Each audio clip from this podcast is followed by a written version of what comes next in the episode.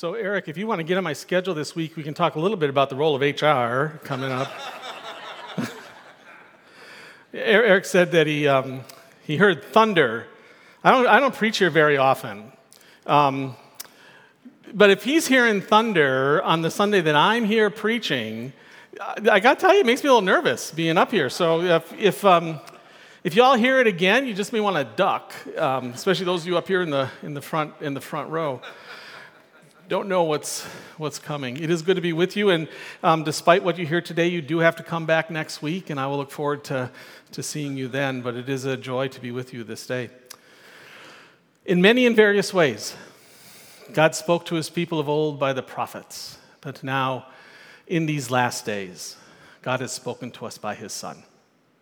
If you will pray with me. O Lord, may the words of my mouth and the meditations of our hearts be acceptable to you, our rock, our Lord, our Redeemer. Amen.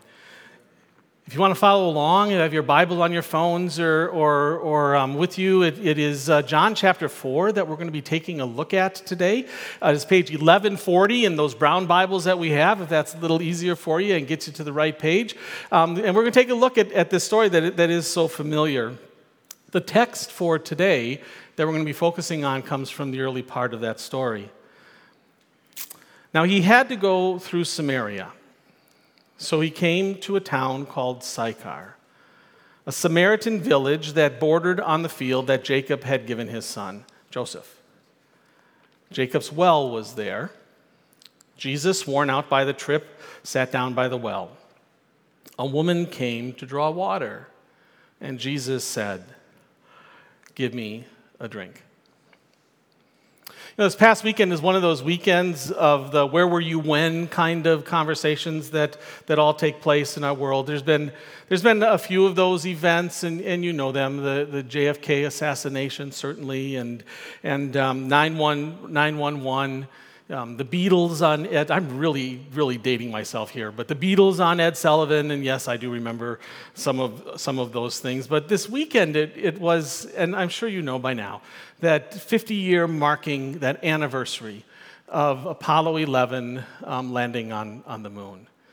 I, I vividly remember where I was that day. It was my sister's second birthday party. And we were gathered in, in the living room of my house in Milwaukee, and we were gathered around the black and white TV.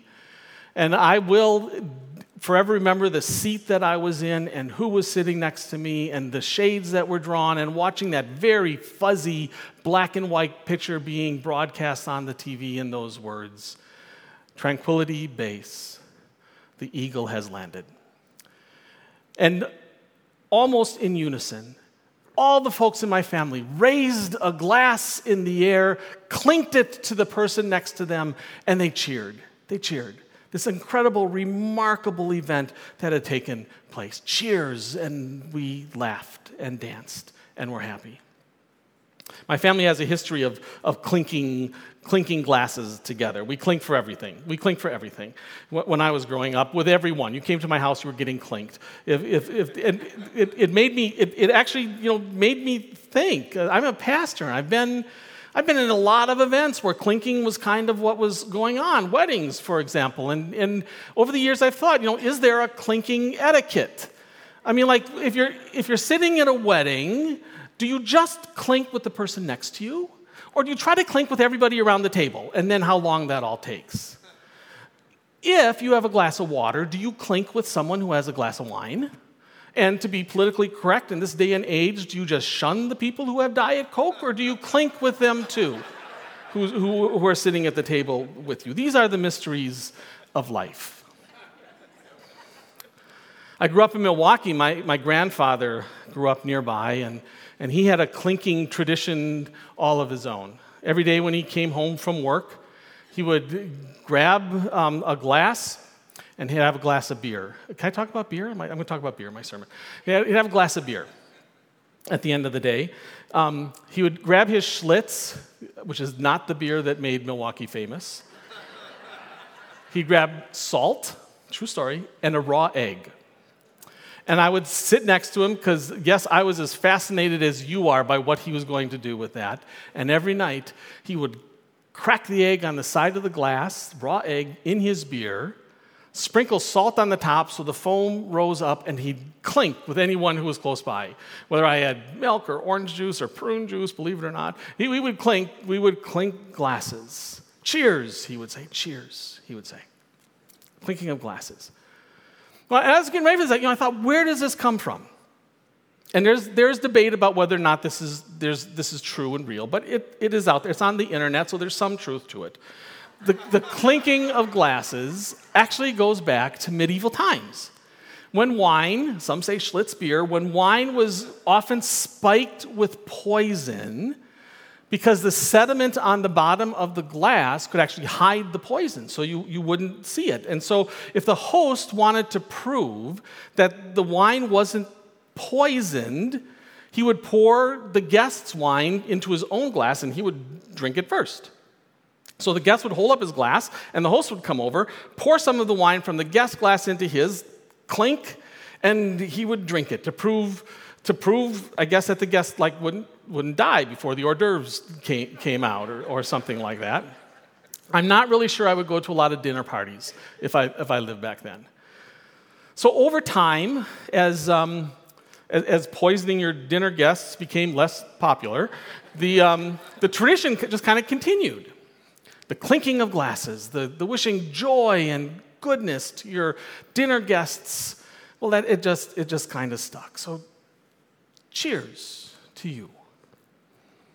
We're in week three of the sermon series called Hidden Figures. This morning, I'd like to talk about the story of a hidden figure that you know who may seem not hidden to you because we, we have heard this story so often that we, we know it by heart. You know what happens here. It's the story of the woman whom Jesus meets at the well, and she is hidden partly because we don't know who she is, but based on the conversation she had with Jesus that one afternoon, we think we know her story. But do we? Listen again.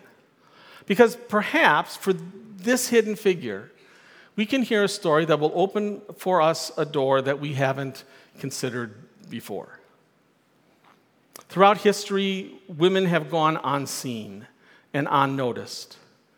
Political, social, religious biases and, and rules have often hidden them and, and pushed their stories to the margins of, of history.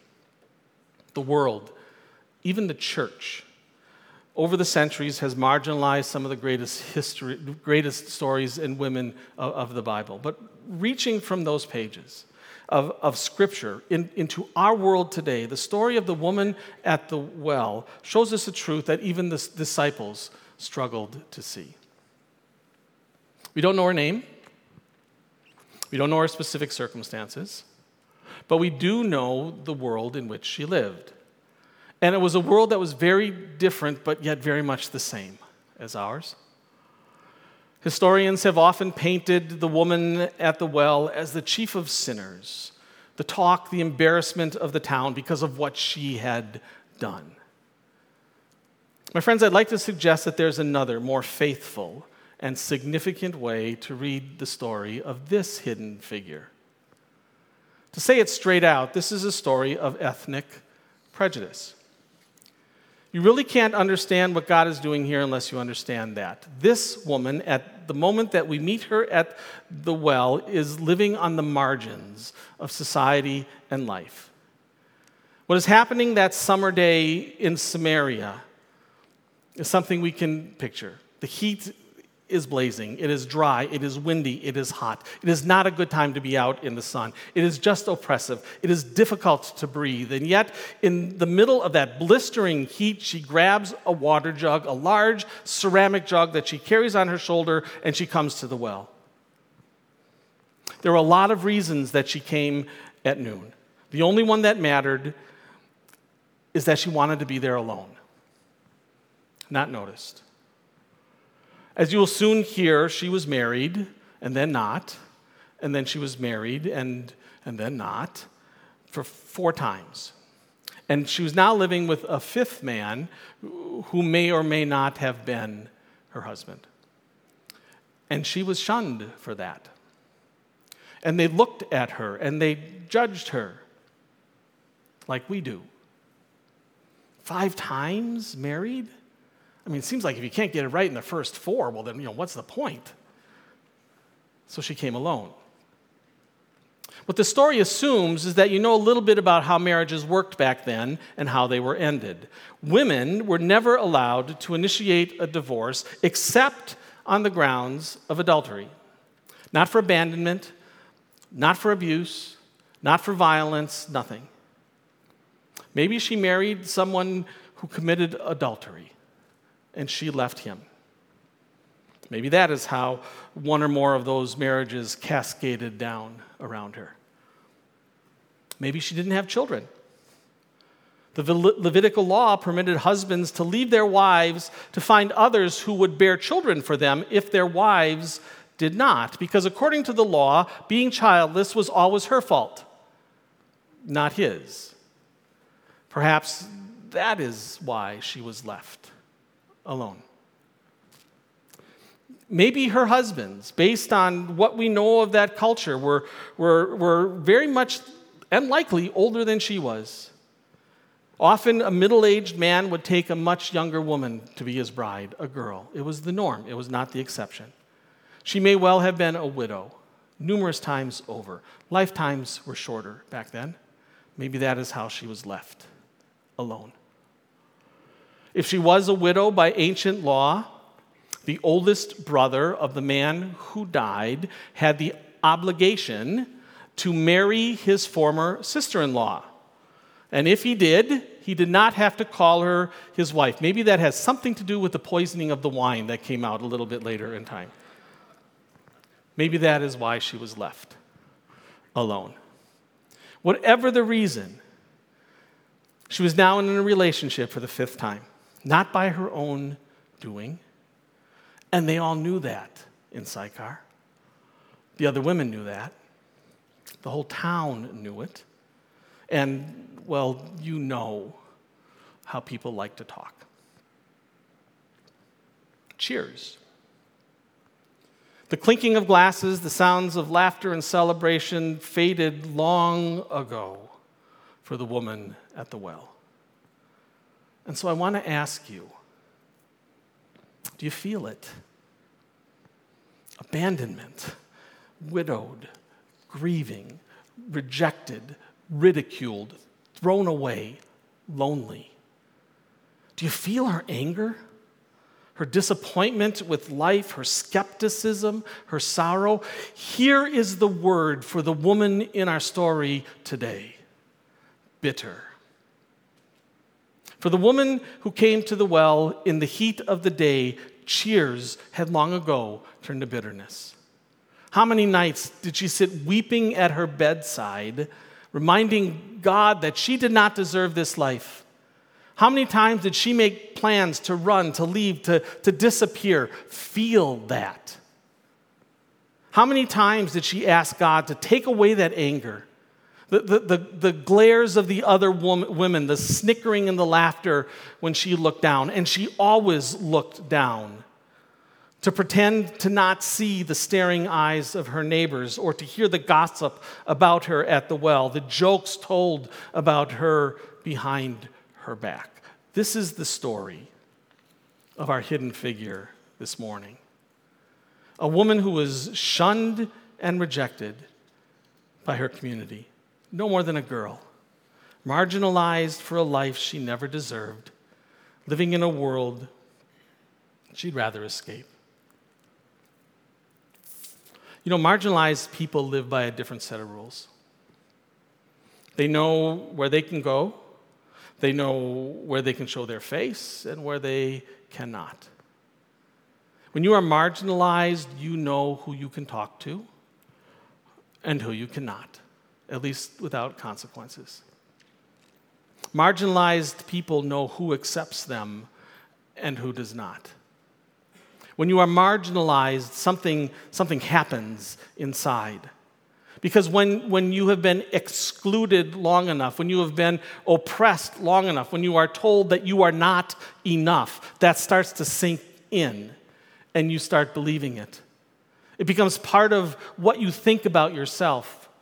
It becomes part of, of what you think others' expectations are of you, and it certainly becomes part of how they treat you. And not just others, but God too. Because when you start thinking you deserve it, well, bitter, bitter. This is the woman at the well, alone, margin, not any more or less sinful than anyone else who ever drew a drop of water from that place. Not any more innocent or guilty than you or I. Do you see her? Collecting water for her household long after all the others from the village had come and gone, only so she could be hidden she wasn't part of the daily gathering in the morning. She was not in on the conversations and laughter and celebrations and chatter that others brought with them as they drew water. She clinked glasses with no one. This figure is alone, silent, bitter. Now, Jesus and his disciples, they're traveling north out of Jerusalem. They're headed up to Galilee. To get to Galilee, you walked through a road that took you through Samaria. It was one of the routes you could take. It was the one that Jesus and the other disciples had chosen to take that day. It's important to know that Samaritans and Jews just didn't get along for lots of reasons. Most of those are not important for our story this morning. What you do need to know is that they disagreed intensely about where their church would be and should be, and, and where they would one day worship their Messiah. The Jews said Lombard, the Samaritans said Downers Grove. to the Jews, Samaritans were the outsiders. To Samaritans, the Jews were on the outside looking in. Jesus was a Jew, the woman at the well was a Samaritan. You see the problem. Now, just outside of the capital city of Samaria, there's a small town called Sychar. It's important because it was historical. It was a tourist destination for both Jews and, and, and Samaritans alike because Jacob had dug that well a long time ago and he drank from it with himself and his sons and his wives and his cows. And, and the land that Jacob eventually gave to Joseph was that land, that Joseph, the one with the fancy coat. It, it was the story that made Sychar famous. They probably sold little Sychar shot glasses and tiny silver spoons in the town as people came through to visit the well. Lots of people from the area came to visit and, and remember Jacob's story there. But the outcasts, even the ones who lived there, came separately when no one else was around because marginalized people know where to go and when to show up and when to stay hidden and when to hide their face. So see her there, our hidden figure at that well. See her face,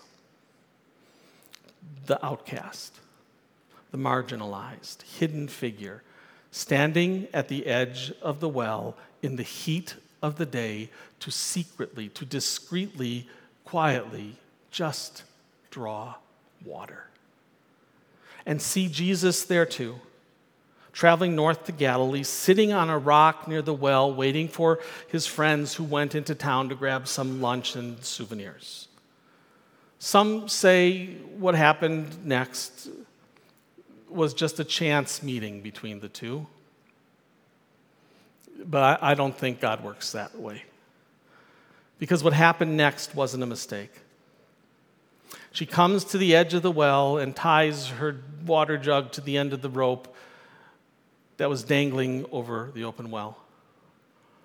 A glance, swift, inconspicuous as the, at the man who sat nearby on the rock. She knew her place, she knew his. Nothing would be said, nothing should be said. He would not acknowledge her, he would certainly not look at her. He would most certainly not speak to her. And yet, despite her certainties of how all of this was supposed to go, she couldn't believe her ears. Listen, listen, see her face.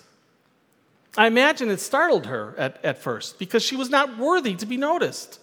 She was not significant enough to be spoken to, but breaking the blistering heat of that day, he speaks. And clearly, he speaks to her because there was no one else around. And, and that made this even riskier. Marginalized people trust no one. Outcasts are alone for a reason. Perhaps she didn't respond the first time, but when he spoke again, and it was clear that the target of attention was her, she had no choice but to acknowledge him. Did you hear what he said? Give me a drink. And those simple words, those simple words blew up her world. And because of them, she could never be the same again. Because when Jesus speaks into our world, speaks into our lives, well, our response is not optional. Give me a drink. As I think about it, to be honest, this woman had nothing to lose. Because once you're on the outside looking in, it matters not how far away from the center you stand. So she calls him on it, an attempt to uphold that last shadow of self respect that she could muster. How is it, sir, that you, a Jew, ask me, a woman of Samaria, for a drink of water? You know as well as I do that everything about this is backwards. She didn't expect an answer. He didn't need to say anything else. Now she thought, at least he knows who I am, hidden. But again, he speaks. I suppose you're right, but if you knew who I was, you would be asking me for a drink, and I would give you living water. What? Who was this guy? She had to be thinking. Okay, she decides I'll play along, and she begins to press him. Sir, you don't even have a, a bucket. How do you expect to draw this living water from this well? Are you better than our ancestor Jacob? I mean, at least he had a bucket. The stakes grow, tension rises a little higher because he didn't laugh. It wasn't a joke now. So she wasn't a joke now either because he didn't walk away. For a split second, she thought it was as if she, he, he knew her, but how could he? Go ahead. Drink your water, he said. You'll be thirsty again. But if you drink the water that I can give you, you'll never be thirsty again. Well, he, he had now crossed the line, and she knew it. But it had gone now too far to stop. Fine, then she said, Fine. Then you give me the water that you have so I don't have to come here every day to be laughed and stared at. That was just truth. And that's when it happened. His next words pierced her soul. Scholars have written about this for centuries and said that this woman's life changed because Jesus' next words convicted her of her sinfulness, called her out on her valueless and risky lifestyle. But I think not. God just doesn't work that way. Jesus said to her, Go call your husband. Come back, and I'll show you. And in that moment, she knew. She knew that he saw her, knew her, understood her, recognized her for who she was and the hiddenness of her story. All she could do now was to speak truth. I have no husband, she said. Tears stained her dusty cheeks as they rolled down her face. She desperately wanted only silence. But Jesus' words that he speaks next come and rattle her soul. I know, he said. You've had five. And here, here, my brothers and sisters, here is the grace. It was not judgment that he gave her in those words. It was not ridicule or disappointment or guilt that he laid upon her. It was understanding. It was acceptance, it was love. You see, he knew her story, her truth. Yes, five husbands. We don't know anything behind those five, but he did. And what did he give her? Nothing but grace. Living water, water that heals, that fills you up, that gives you life. It wouldn't surprise me a bit if the next thing that Jesus said as he glanced up and saw her tears coming down her face was, Cheers. Cheers. Have you been there? At that well? Marginalized and bitter, alone? Knowing that the way things look to the world are just not as simple as they seem, knowing that the truth is only something God could ever understand. I have learned that through the past two and a half years of adjusting to life as a disabled person. It's hard for me to even say that. My story to the edge of this well is tangled and painful. When plans are thwarted, when legs become wheelchairs, when dreams suddenly change to be very different than you imagined or desired, simple tasks once taken for granted now become awkward, heat of the day, empty glass challenges and valleys. Have you stood there with that hidden figure at the well of discontent and disbelief and doubt and fear and uncertainty? If so, then listen. Listen oh so close, my brothers and sisters, because the words next spoken are for you. Give me a drink, Jesus says. To you, he says that. Give me a drink. And what do those words do? Well, well, they gave that woman what Jesus always gives when he encounters an outcast, marginalized, frightened, bitter person. They gave her dignity. They gave her worth. They brought her from the margin to the middle. They acknowledged her simply for who she was loved, valued, accepted child of the living God. That's grace. You know, it's not until the end of the story that, that she finally gets it.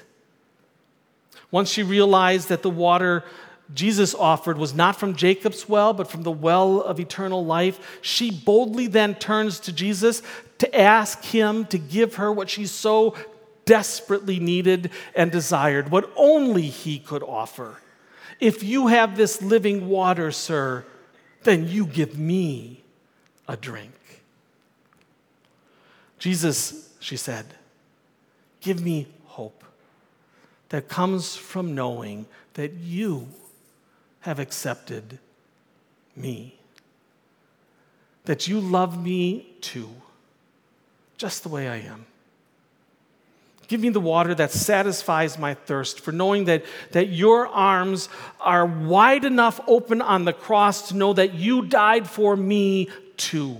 Not just for those on the inside, not just for those who have position or great jobs or money or leadership, not just for those who tell me that I'm not good enough, or I haven't lived right, or I don't pray right, or I don't give enough, or I don't do enough, or I don't have faith enough. Jesus, give me a drink. Show me how to simply be enough for you. I can't imagine the courage it took for this woman to say what she said next. It was so risky. She put her very soul on the front burner of this conversation. Because if she was right, her life would never be the same again. And if she was wrong, well, it was just another, perhaps final shove outward to the last outpost of her waning faith in a loving God. Maybe it was the tone of her voice, of his voice. Maybe it was the calm in his presence. Maybe it was the compassion in his eyes, or maybe it was just that he was Jesus. But she risks it. She says the most frightening thought that she could imagine Sir, she says, I know the Messiah is coming, and when he does, then he will tell us everything. Well, there it is. Without coming right out with the dangerous words she was thinking, she laid it out there. Mr. Jesus, you have offered me what no other person in all creation can offer. You have offered me living water. So tell me, speak truth into this broken, marginalized world. Are you the Messiah or not? And with that question, the universe itself must have held its breath. Angels in heaven, demons below braced themselves for his response, for the divine identity of the entire creation now hinged on what he would say. She was no longer playing with words, she was now dancing on the margin of heaven. Soft enough to touch her heart, but loud enough to reach your ears this morning. I am He, Jesus said. You don't have to wait any longer. You don't have to look any further. No wonder she ran back into town to tell everyone what she had heard. People who have been pulled back in from the margins of life just can't hold it in, you see. They have to tell someone, they have to tell their story, and so she did. She ran all the way back into town, forgetting her jar at the well, shouting all the way, Come see the man who told me everything that ever happened to me in my entire life. Well, of course he did, because we know who he is. You know, this is the longest one on one conversation Jesus ever has with anybody in the Bible. And for that reason and a few others we just discussed, I don't think that this woman is the real hidden figure in this story. The real hidden figure. Well, they're all sitting here this morning. To the ones who have come to this well, to hear and to see and to experience the presence and the promises of God made new. And it's new for all of us, I know.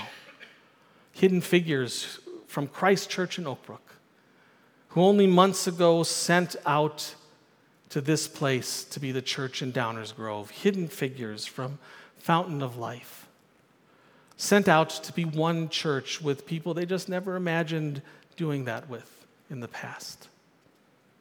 Hidden figures here today, seeking, searching, wanting to find the water that will quench that thirst for being loved and valued as children of God right here, right here today.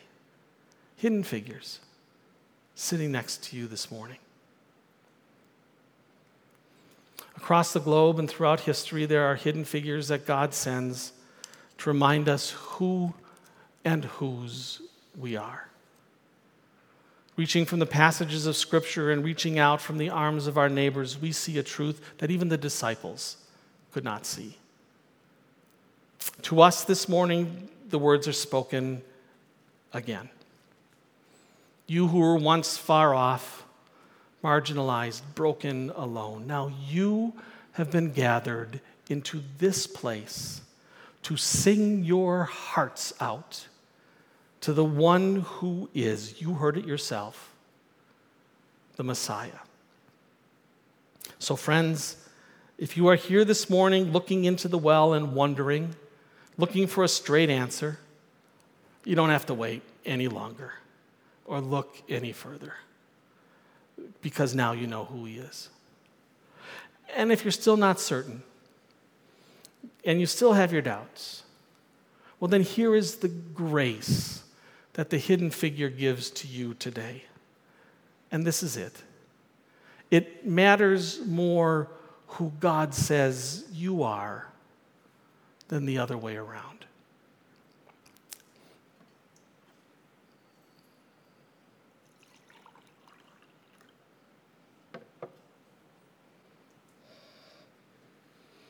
Cheers. You know what? In a minute, these shades are going to go up. And, and, and you know what you're going to see? Water. Lots of water. If you drink that stuff, you're probably going to get sick. and I promise you that you will be thirsty again. But if you drink from the other cup that he gives to you, well, I can't wait to see what God will do with us then. When the woman at the well tasted that water, it gave her life. And she ran as fast as she could to her family and her town and her neighborhood to tell them what she had seen and heard. She just couldn't help it. I guess that's what living water does to you when you drink it. My brothers and sisters, my fellow hidden figures in the amazing story of God's love. The God of living water is again at the well this morning seeking to flood the driest parts of us with a water that will change us forever as individuals, as a church, as one church, learning to draw water from that well together. Drink deeply, my friends. Lift your heads, your mouths, your imaginations, your hearts to the God who calls you from whatever margin you find yourself, wandering to the very center of the living, breathing body of Christ. Precious Jesus, give us a drink. Will you pray with me? Blessed God, this indeed is the story for all ages the story of a marginalized, hidden woman who speaks yet to us this day, calling us from the marges, margins and fringes of history right into the very center of your grace and your arms. Lead us there always. And when it is we stray again and walk away, grant us the courage to know that you will always be there, waiting for us to come back. Blessed Jesus. Cheers. Amen.